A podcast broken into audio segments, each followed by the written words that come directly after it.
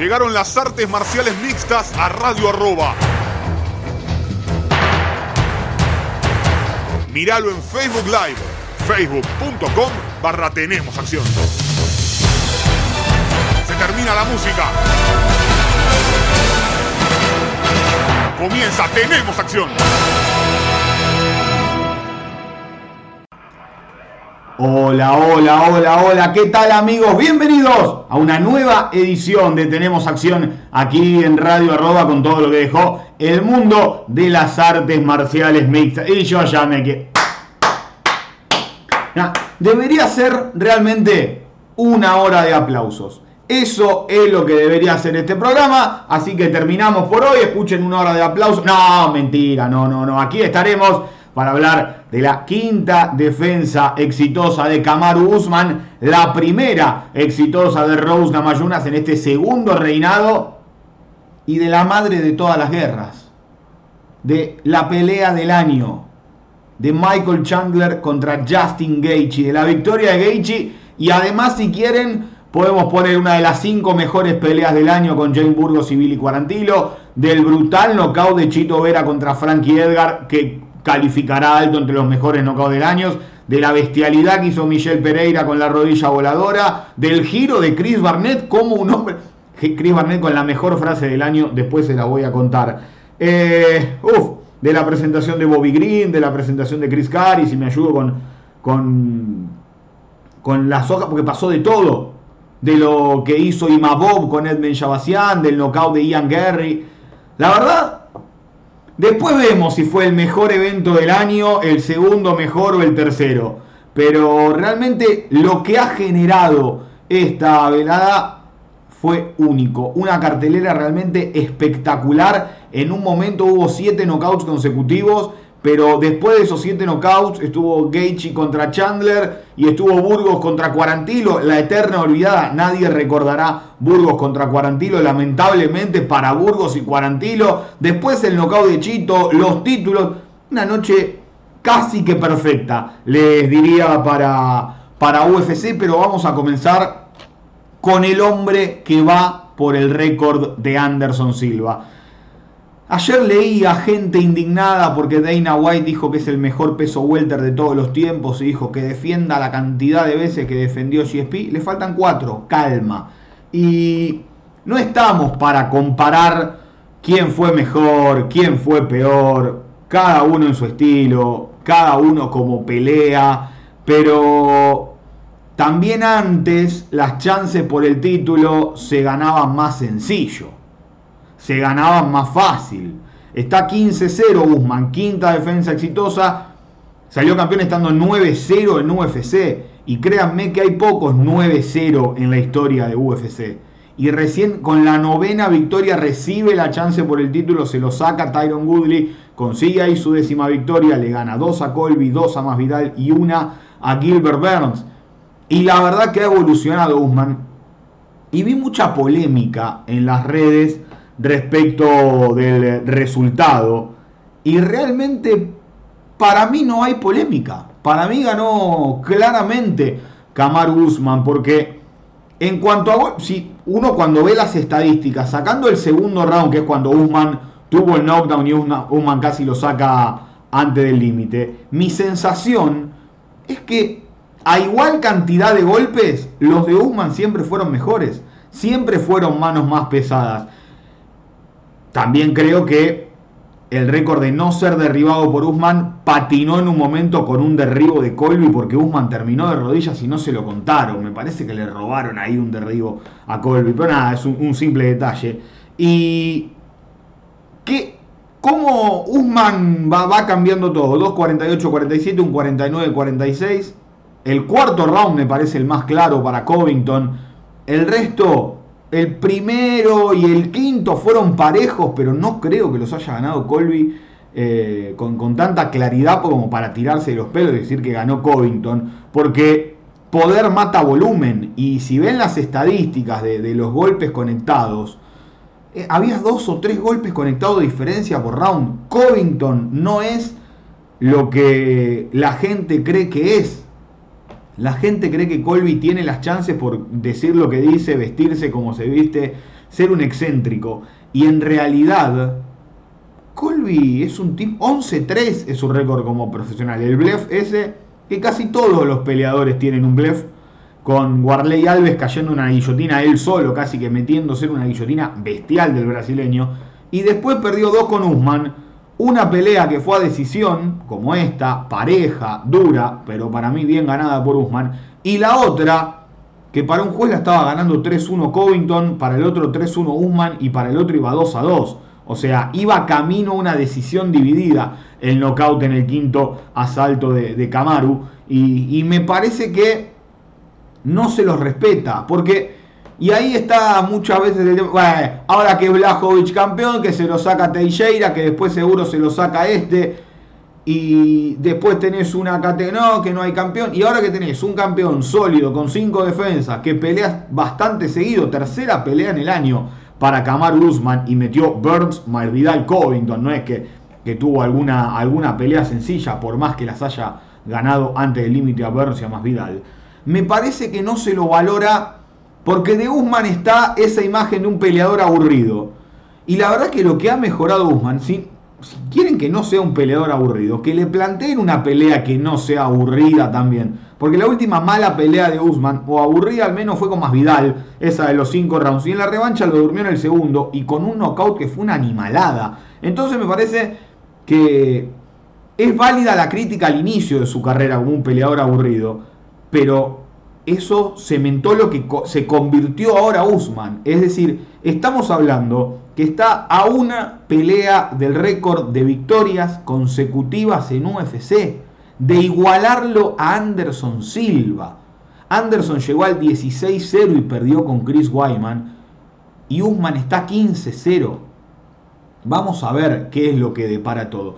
Después apuntaremos a el récord de defensa consecutiva de Dimitri Johnson, del número que tiene GSP en Welter. Pero realmente hay que valorar lo que estamos teniendo delante nuestro, que es un tipo que es un fuera de serie. 34 años tiene, le quedan algunos años todavía, varios, para, para enfrentarse. Y se le baja mucho el precio a lo que hace Usman. Siempre, a ver, cuando alguien empieza con un récord así, siempre se intenta bajarle el precio. No, que los rivales que tiene. A ver, hace dos años la categoría de Welter era la mejor de todas. Y ahora, porque Usman les gana a todos, y bueno, no es tan buena la categoría Welter. No, el tema es que nos encontramos con el fuera de serie que les gana a todos y lo hace parecer fácil. No sé si fácil, porque no es fácil la palabra, pero el tipo tiene una ética de trabajo evoluciona constantemente, le agregó muchísimo poder a sus golpes Usman. Usman derribaba el, típico, el viejo y querido lay and el derribo y no hacer nada, pegar una piñita de vez en cuando para que no te paren y listo. Y ahora confía en sus manos. Las transiciones defensivas que hace en el wrestling son buenísimas y no necesita tanto el ir por el derribo. Es el típico luchador que ha evolucionado, pero lo importante y a mi gusto lo, más destacable es que Usman evolucionó siendo campeón. No se quedó con eso de bueno, derribo y ya está. Che, voy a probar suerte con Trevor Whitman, el MVP de la noche, perdón que no lo nombré antes. Trevor Whitman, Usman, Namayunas y Geichi ganaron los tres. Pidió que bajen la pelea de Geichi para poder armar espectacular. Me saco el sombrero con eh, Trevor Whitman. Y realmente nos encontramos con, un Usman evolucionado que pega más fuerte. Y me parece que, si bien ya eh, vi, la pelea sin, escuchar los golpes, la sensación de solidez que daban los golpes de Usman no era lo mismo que, la solidez que, que, te daba en el impacto Covington. Daba la sensación de que Covington podía pegar mucho y no moverlo tanto, y si Usman pegaba lo mismo, lo hacía tambalear. El corazón de Colby eh, la, capacidad, no, no corazón, porque en ningún momento se, tuvo que amarrar, salvo ese final del segundo round. Pero, ¿cómo se reacomodó en la pelea en el tercero? Yo creí que Usman lo sacaba en el tercero, me parecía que, que lo iba a terminar noqueando en el tercer round. Y Colby dijo, no, yo soy el, rival que tiene él en la categoría. Y eso quedó clarísimo. Después podrán aparecer muchos. El otro día leí un tweet que le decía a John Jones, ah, ojalá que Usman eh, no tenga miedo y haga lo que hiciste vos, que cuando aparecieron más rivales te fuiste. Y Jones se quedó como, sí, claro, porque no le gané a todos antes y no le gané a... No le, a ver, eh, Jones le ganó a tres generaciones distintas, o sea, le ganó a, a los Rúa, a los Mallida, le ganó a, esa época de Cormier y le había empezado a ganar a los Dominic Reyes ahora. Por más que la pelea fue pareja y, y siempre va a haber alguien, ¿no? Siempre va a tener... Y en un momento tengo que decir basta y tengo, tengo que cambiar, dice Jones. Y esperemos no pase esto con Usman. Para mí, ya dijeron a Desanya que le tienen que poner muchísima plata para que peleen entre los dos, porque son, no sé si amigos, pero, pero se respetan muchísimo. Los dos, son, los dos son nigerianos y realmente tiene ese coso de la bandera, de, los peleadores africanos que llegaron. Me parece que, que, por ese lado viene que no van a, para mí no van a terminar peleando nunca. Después veremos, pero ¿por qué Usman debería subir de peso? Eh, está bien que la roba es Guzmán 84 porque peleaba en peso mediano en el inicio de su carrera. Es uno de los tantos que salió de, Ultimate Fighter. Y me parece que, que, a ver, hay rivales y son todos muy duros. El problema es que vuelvo a lo mismo, se le baja el precio a los rivales. ¿Hace cuánto no pierde Leon Edwards? Nada, no, bueno, ¿qué va a pelear con Leon Edwards si le gana más Vidal?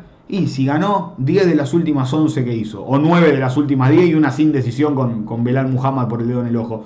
¿Por qué no pelearía Leon Edwards? Porque a vos no te cae, porque no te cae simpático el nombre. Porque tal vez no tenga 50 estelares en el lomo, pero el tipo se lo ganó su lugar.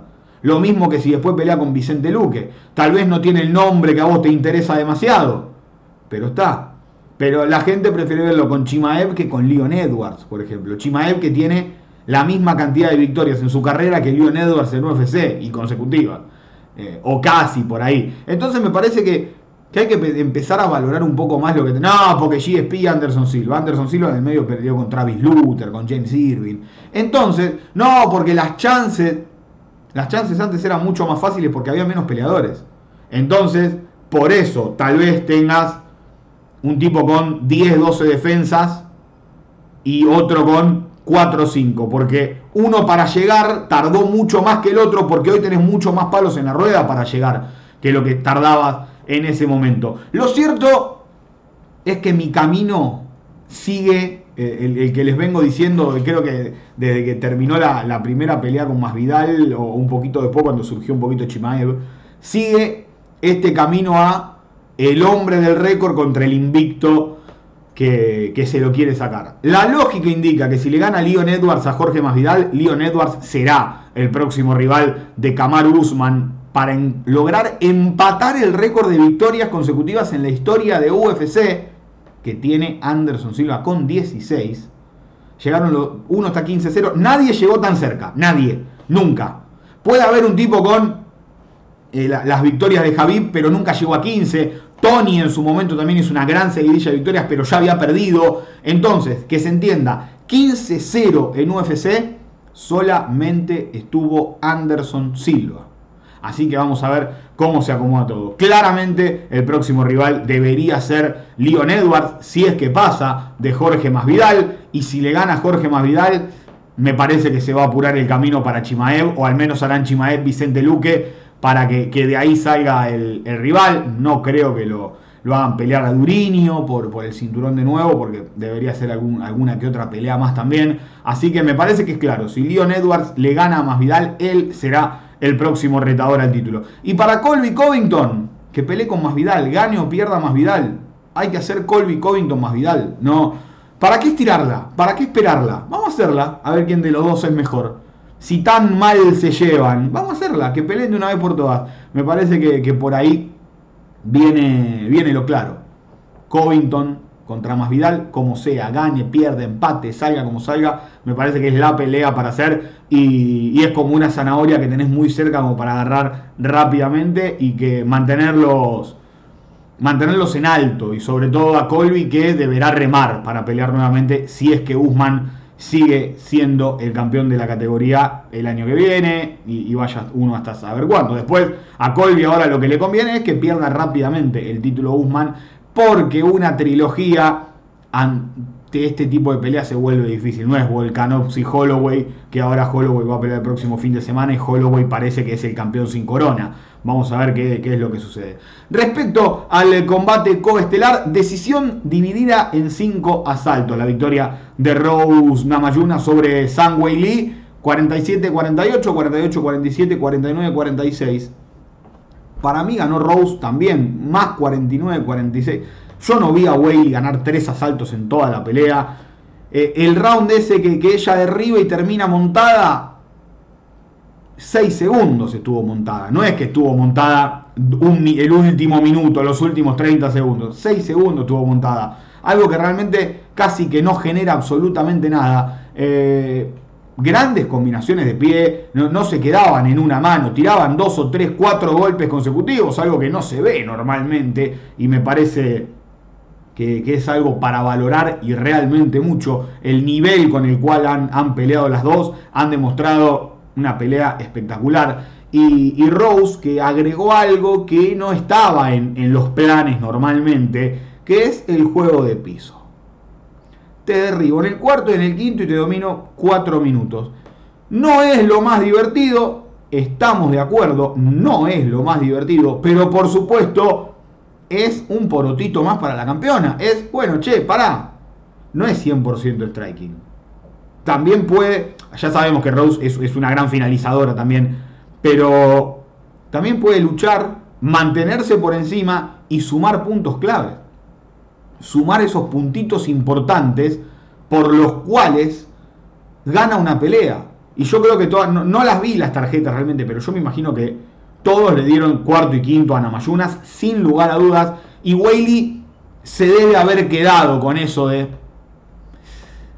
Faltó, me faltó acá porque la pelea estaba bien y, realmente al haber sido pareja, pudo haber salido así cualquier barbaridad. Le dijo, ojalá que nuestros caminos se crucen de vuelta porque, porque yo siento que estuve a la altura. Eh, recontra respetuosa, una chica que, que realmente entró a pelear por el título con Jessica Andrade porque esta no puede, esta no puede, esta no puede, esta no puede, esta no puede. Salieron todas y terminó cayendo ella. Y, realmente estuvo la pelea épica con Joana. Demuestra que, es una peleadora muy, pero muy completa la China. Vamos a ver para, para dónde termina saliendo todo. Lo cierto es que defiende por primera vez su cinturón en este segundo reinado Rose Damayunas. Recuerden, la vez anterior le había quitado el título a Joana. en el primer round lo había defendido con Joana y después lo perdió con, con Jessica Andrade con ese slam brutal. Bueno, acá viene lo mismo. Le ganó el título a Whaley por knockout en el primer round. Eh, lo defiende en, en cinco rounds, una decisión muy peleada eh, en esta pelea con, la China también. Vamos a ver qué pasa si no, si no se repiten los patrones.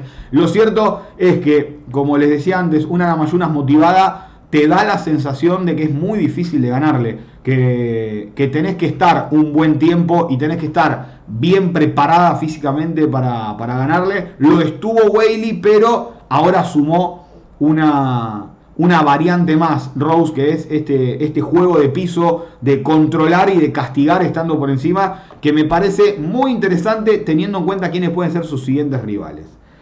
¿Y por qué digo quiénes pueden ser sus siguientes rivales? Para mí debería ser Carla Esparza. Merece la chance Carla de pelear por el título y será difícil si la derriba, porque Esparza es de las mejores luchadoras de la categoría. Pero, pero, a Dana White no le gustó que Esparza no haya aceptado peleas en el medio. Dijo, no, yo espero pelear por el título. Y Dana White es de los que ya sabemos cómo es. Yo mando, no vos, te dice el presidente de UFC. Y dijo tener algo entre manos. Joana no, porque también hay una medida ahí con Joana. No, vos no vas a pelear por el título, le dijo. Después todo se arregla. Pero Marina Rodríguez está muy cerca. Y me parece que si no la hacen pelear a, a Rose pronto, creo que Carla Esparza, por más que ya le haya ganado a Rodríguez Carla Esparza, me parece que Esparza le va a faltar una pelea mínimamente de tirón de oreja, de no, no vas a pelear por Y no, ¿por qué? Porque Rose quiere volver a pelear en julio, la vamos a pelear en julio, vos tenés que pelear antes, si no, no vas a pelear nunca más y siempre termina pasando. Después no aceptan una pelea, la sacan del ranking, vuelven a poner el ranking 3 cuando acepta la pelea, la de siempre. Lo que le hicieron a Leon Edward cuando no aceptaba pelear con Chimaev. No, no, que no quiero, no, ah, te saco del ranking. No, sí vuelvo, señor. Ah, ya está listo, tres de vuelta. Tan fácil como eso. Tiene esas capacidades UFC para decirte, bueno, vas a aceptar lo que quiero, si no, no vas a pelear. Eh, creo, me llamaría la atención por lo que dijo Dana White, que le den la chance a Esparza. Me llamaría la atención. Eh, además sería una linda pelea porque la primera pelea de la historia por el título de peso paja de UFC, la final de TUF, fue Esparza contra Ramayunas, la pelea que gana Carla, que fue campeona y después perdió el título con Joana, cuando empieza todo el baile de Joana, que termina perdido con Rose. O sea, fue toda la vuelta. Eh, terminan siendo siempre, muchos años después, terminan siendo siempre las mismas. En una categoría que ha cambiado constantemente, pero que, siempre tiene un par de pilares ahí bien, bien tenidos en cuenta. Vamos a ver qué es lo que sucede para, el próximo combate por el título de peso paja. Como les digo, para mí merece la chance Esparza, pero no sé si se la van a dar. Y después tener del otro lado a Marina Rodríguez, que es una chica que ha hecho absolutamente de todo por la compañía. Aceptó, aceptó, aceptó, aceptó, aceptó. Ganó, perdió, empató, pero siempre aceptó, siempre estuvo a la altura. Le han dado peleas estelares y me parece que tal vez por ese lado pueda llegar a recibir alguna, alguna chance importante eh, Marina Rodríguez. Para el lado de Whaley, y estuve viendo cómo viene eh, la, seguidilla, tal vez una Claudia Gadelia puede ser como rival, aunque viene de perder con Jan Xiaonan. No me las imagino a Whaley y a Xiaonan peleando entre ellas. Si vuelve Joana, sería lo ideal. Joana se fue con vos, vuelve con vos. Es una pelea dura para Joana una vuelta con Whaley, pero Joana dijo que, ella quiere peleas importantes, peleas grandes, si no, no vuelve, que quiere también una parte más grande de la torta. Joana hace dos años que no pelea y era campeona, peleaba por el título. Y, es difícil hacerla pelear de vuelta con Rose. Te tenés que olvidar las dos peleas de Joana con Rose, que las perdió claras. Entonces vamos, vamos a ver qué es lo que termina pasando con Joana, Whaley. Una que sale así de la nada y que a mí me gustaría, Amanda Rivas. Podría ser una buena rival para Whaley, pero veremos qué sucede. Lo cierto es que entraron dos peleadores, un peleador y una peleadora, como campeones, Kamaru Usman y Rose Namayunas, y salieron con el cinturón Kamaru Usman y Rose Namayunas. Vamos a hacer la primera pausa de este Tenemos Acción, porque no quiero cortar la pelea de Gage en el medio, la de Chad, nada. Vamos a hacer la primera pausa en Tenemos Acción y ya venimos con todo el análisis de... Y falta Chito todavía. Ah, pausa, pausa, pausa, pausa, que no nos da el tiempo. Ya venimos con más. Tenemos acción aquí en Radio Arroba. Dale. Ahora es momento de hablar de Chito Vera contra Frankie Edgar. Mirá cómo les cambié la idea del programa. Mirá cómo les cambié la idea del programa. Chito hizo lo que... A ver. Chapó Chito Vera. ¿Por qué? Porque hizo lo que debía. En, durante la pelea eh, uno empezó a decir, che, a ver qué pasa en el tercer round, porque Chito tuvo un gran segundo asalto. Y estaba la duda de ver qué podía llegar a pasar y que no le suceda lo mismo que, le pasó con, con, Aldo. Aldo que lo derribó, lo puso para abajo, lo controló y le ganó 29-28 las tres tarjetas. Y Chito, para demostrar que era un top 10, tenía que ganar la pelea claramente. Sobre todo porque había un juez que tenía 20-18 Edgar. O sea, sobre todo por eso. No, no entiendo, no entiendo, pero estaba 20-18 Edgar, una tarjeta. Eh, entonces Chito tenía que salir imponer y decir, soy, soy de los mejores 10 de la categoría. Y mirá cómo te lo voy a mostrar. frontal a la cara y se terminó la pelea. Pero desde la actitud, desde la actitud me quedo con lo que hizo Chito, que aprendió lo que pasó ese día con Aldo, que Aldo, ¿sabe qué? Listo, vamos a derribar, dejó un poquito y atacó Aldo. Acá no lo dejó hacer absolutamente nada Edgar, lo había tocado en el segundo, lo había presionado en el segundo, pero ganó como debía en el tercer asalto, antes del límite, que no quede en duda, porque después la decisión queda dividida, eh, ganó decisión dividida, porque iba camino a eso, porque estaba ganando claramente el tercero pero iba camino a eso. Y lo que se buscaba en Chito era, bueno, sacudir el ranking, demostrar que está para ser top 10. No este ranking de 13, 14 que ganan 2 NN, una pelea más o menos linda, lo subieron y quedó, quedó abajo como ha pasado en su momento con Luque, como pasó con Santiago, como le pasó ahí a Topuria hace poco, porque un tipo gana una pelea, ah, vamos a ponerlo 14, y otro dice, vamos a ponerlo 13, vamos a ponerlo 15, y de repente van sumando todo, suman todo, suman todo, y se terminan cayendo los otros. terminan cayéndose los otros del ranking, que son los que estaban 13, 14, 15, y después nadie se acuerda, ah, este bueno gana, vuelve. Entonces, ¿qué tenés que hacer? Cuando estás 13 y tenés la posibilidad de pelear con alguien que está arriba, ganarle y de forma contundente. Y yo tengo la sensación de que ahora finalmente Chito se metió en el top 10 de UFC, que podés perder una, podés perder dos después, pero te podés acomodar también. Vamos a ver qué es lo que sigue. Yo soy de los que piensa que los que vienen de abajo creciendo para ganar no tienen que pelear entre ellos ahora, porque muchos habló de una pelea de Chito con Balishvili y yo los pondría por ramas separadas, que vayan por, lugares separados. Y como les dije la semana pasada y no, quería hablar demasiado para, para evitar quemarlo, yo quiero ver a Chito peleando con Sanhagen. Porque Chito Balishvili no es estelar de absolutamente nada. Sanhagen Chito sí lo es. Sanhagen Chito es una estelar de un Fight Night a 5 rounds y podríamos ver a Chito peleando a 5 asaltos. Y me parece que eso estaría buenísimo para la carrera del ecuatoriano, porque ya pegó el salto de bueno, necesito esto para pelear con el top 10. ¿Qué necesito para pelear con el top 5? Primero pelea a 5 rounds, porque el, top 5 la mayoría pelea a 5 rounds o ya peleó alguna vez a 5 rounds. Y Sanhagen es un pibe que viene haciendo estelares. Edgar, eh, TJ, Jan, por más que no fue estelar, fue a 5 asaltos, fue por el título. Y me parece que sería un rival perfecto para Chito. Vamos a ver si es que sea. Ojalá realmente. Porque Sanhagen, además, che, bajémosle un poco a Sanhagen. Eh, Moraes, Edgar, Jan, TJ yo Y bajar un poco es ponerlo probablemente con Chito. Y me parece que, que sería una muy, pero muy buena oportunidad para el peleador ecuatoriano enfrentarse a Sanhagen. Shane Burgos contra Billy Quarantilo.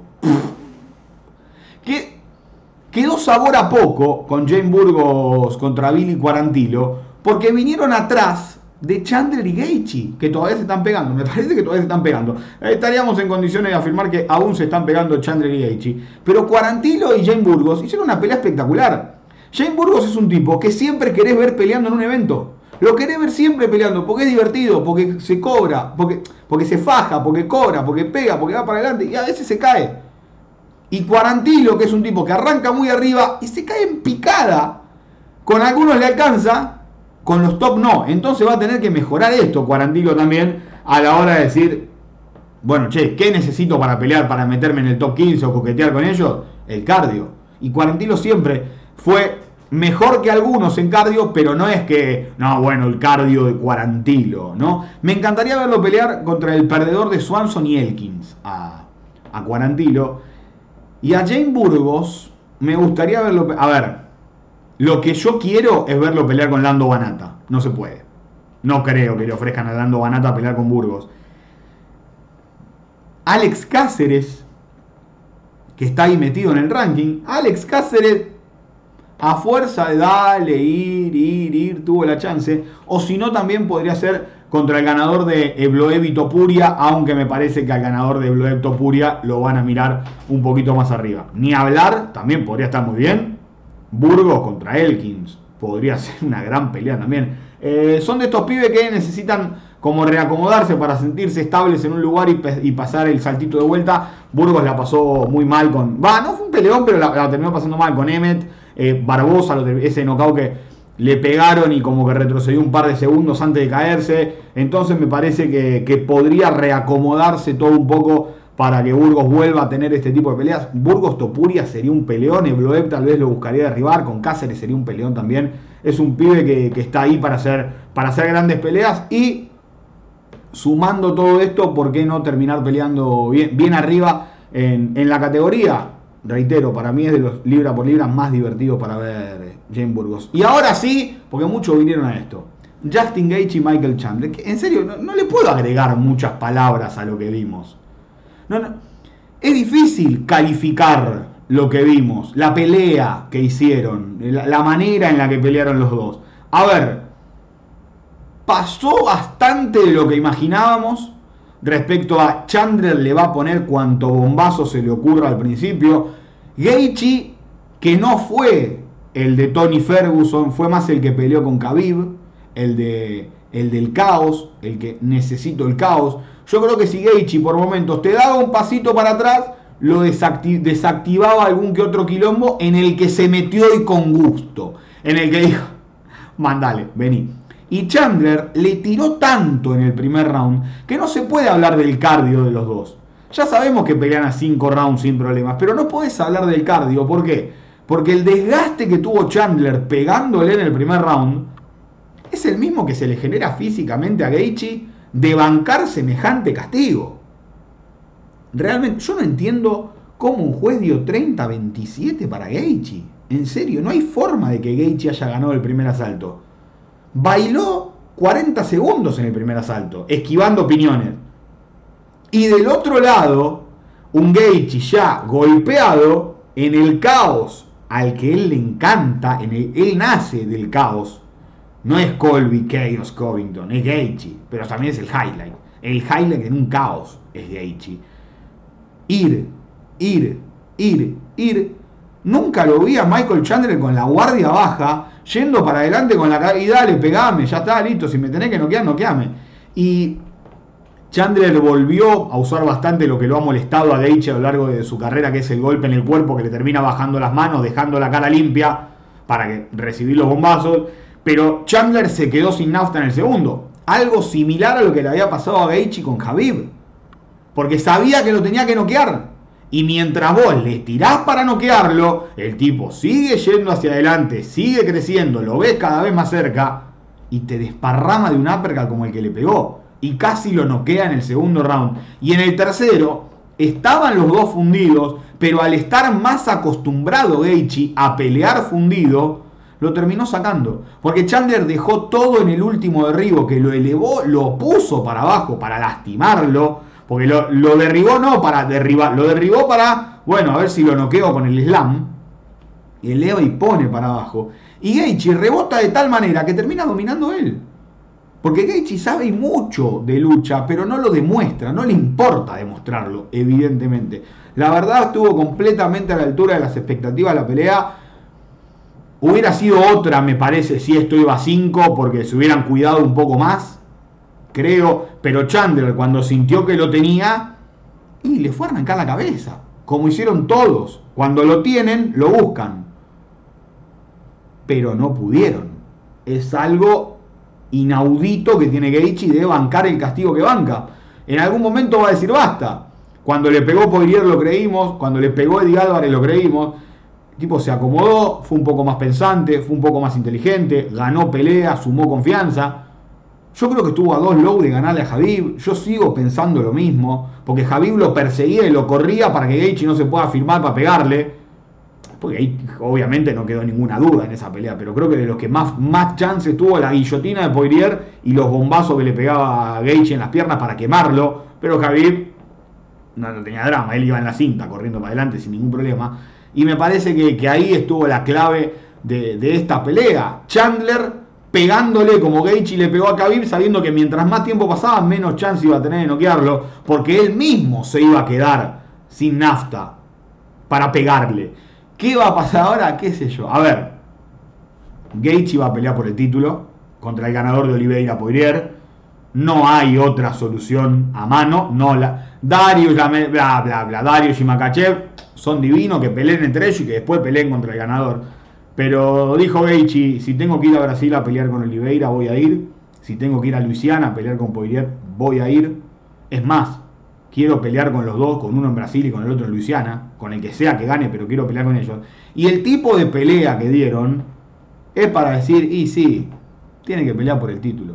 Porque todo el resto de los merecimientos, de las victorias, de Darius, de Makachev, terminan en, ¿y cómo no le voy a dar una chance a un tipo que acaba de ganar esta pelea? Y que está ahí cerca de pelear por el título. Y al cual frisé un año sin haberle dado una pelea lógica. Lo frizó un año UFC a Gaethje, cometiendo errores gravísimos. Gaethje tendrá que haber peleado. ¿Cómo no vamos a quedar sin este tipo de peleadores un año? En el medio Chandler es la tercera que hace. Chandler que noqueó a Hooker, que casi noquea a Oliveira y que casi noquea a Gaethje. Está 1-2 en UFC. Pero las chances las tuvo. En las tres peleas casi hace lo mismo, que es knockout en el primer round. Casi lo consigue. Eso le sube mucho el valor a Chandler también. ¿eh? Porque el flaco, che, Hooker, mandalo. Título de Oliveira, mandalo. Gaethje, obvio. Y ahora pidió por McGregor. Y McGregor dijo, che, hiciste un peleón, felicitaciones. Ese tipo de peleas son las que terminan atrayendo a los que cortan tickets. A McGregor le gusta ver pelear a Gaethje y a Chandler porque dice, de última, si me cagan a trompadas es un peleón. Makachev se me va a colgar a la pata y no me lo voy a sacar encima. Darius probablemente lo mismo. Eh, eh, es, es la forma de vender y ¿sabe qué? Yo con este vendo un montón de pay-per-view. Yo con este vendo un montón, dice. Y, los ojitos le cambian por el signo pesos. Entonces puede ser una buena opción. Chandler también podía pelear con, con Rafa Dos Anjos. También podría pelear con, con. Si quieren bajar un poco, no tanto. Eh, como le dije la semana pasada, me gustaría ver pelear a Hooker con Fisiev si es que le gana a Riddell. No dije de Riddell porque son del mismo equipo, por supuesto. O al menos han compartido muchísimos entrenamientos juntos. Pero acá Chandler tranquilamente, si Riddell le gana a Fisiev, podríamos tener un Chandler contra Brad Riddell. Hay que ver también cuánto UFC gasta en Chandler para hacerlo pelear con alguien como Riddell, que no es tan conocido aún, aunque debería serlo. Lo mismo que con Fisiev, que es un poco más conocido que Riddell. Pero nada, digo que si quiero ver a Fisiev con Hooker, no puedo decir que quiero ver a Fisiev con Chandler, aunque también serían grandes peleas. No sé si va a bajar tanto el, nivel en cuanto a ranking de los rivales de Michael Chandler, pero el tipo ha estado a la altura de las circunstancias siempre. Ha estado completamente a la altura de las circunstancias en toda la pelea. Una que, que me quedó respecto a lo de Chito que no dije, me encantaría que la última pelea de Frankie que haga una más, ya está, no es necesario, con Dominic Cruz. Me encantaría, gane o pierda Cruz, me encantaría ver Frankie Edgar con Dominic Cruz. Lo quería marcar porque me lo había olvidado y, me parece que, vale la pena ver a Frankie con Dominic Cruz. Volviendo a Chandler con Gaethje, eh, a veces cuando se generan tantas expectativas con una pelea, terminan cayéndose la pelea porque no está a la altura de las expectativas. Eh, creo que estuvo incluso más de lo que esperábamos, fue una verdadera locura la pelea del año. Eh, quiero ver las 5 rounds, esperemos que el año que viene o el otro tengamos la posibilidad de ver los peleas de 5 rounds. Y qué estilo diferente que tiene la división, ¿no? Porque tenés un yujitero como Charles, un tipo muy completo pero que parte del boxeo como es Poirier, tenés a Makachev que viene del sambo, un grappler tremendo como Beneil Darius, un pegador con defensa de Rigo como es Gaethje, un luchador tremendo que se pega como él solo como es Michael Chandler, un loco divino como Tony Ferguson, un Conor McGregor que es un striker que, te vende cualquier cosa. Eh, la verdad que, estamos ante una categoría que, es realmente espectacular, eh, que cualquiera puede ser campeón y que Vamos a ver qué es lo que pasa a fin de año, pero de Oliveira y Poirier va a salir el enemigo público número uno del año 2022. Vamos a ver cómo se termina acomodando todo. Respecto a los otros combates que también fueron, o sea, la cartelera que vimos fue tremenda. Poatán Pereira le ganó con una rodilla voladora y un remate en el suelo a Andreas Mijailidis después de haber sido dominado en el primer round. Ok, bueno, me dominó en el primer round, rodilla voladora y a mimir en el segundo. Tan fácil como eso. 4-1 está en MMA Pereira y tiene 34 años y le ganó dos veces a Desanya Glory y yo creo que lo van a querer subir rápido para, para no, no terminar perdido en el medio y me encantaría verlo con Al Hassan o me encantaría, pero sé que no va a pasar, creo que lo van a apuntar directamente a pelear con alguien que esté en el top 15 o que esté llegando al top 15 y uno de los que está llegando y que va a estar me imagino es Nasurdini Mabov, el peleador que le ganó a Edmund Shabasian, tercera derrota consecutiva para Edmund Shabasian en UFC y en su carrera. Bájenle el nivel a los rivales este pibe porque encima volvió a cobrar como cajero de banco. Tremendo lo que le han pegado al pobre Edmund Shabasian. Y Mabón que no está, vos ves el récord, te sorprende cómo pelea, pero perdió con Phil Hobbs y Mabón, que lo noqueó Chris Carris. Así que vamos a ver qué pasa. Tercera victoria para él. Le ganó a Jordan Williams, que perdió con Ian Gary. Le ganó a Ian Einish, que pierde con casi todo lo que son más o menos buenos. Y ahora le gana a Edmund Shabasian. Me gustaría un, Pereira contra Imabob, teniendo en cuenta que para mí a Pereira no lo van a cuidar y lo van a tirar bastante rápido a pelear con los buenos. Bobby Green en modo Dios eh, lo pasó por arriba a Yacuinta, le pegó un baile de aquellos, el mejor Bobby Green, el que más nos gusta, eh, que venía de dos derrotas con Thiago Moisés y Rafael Fisiev.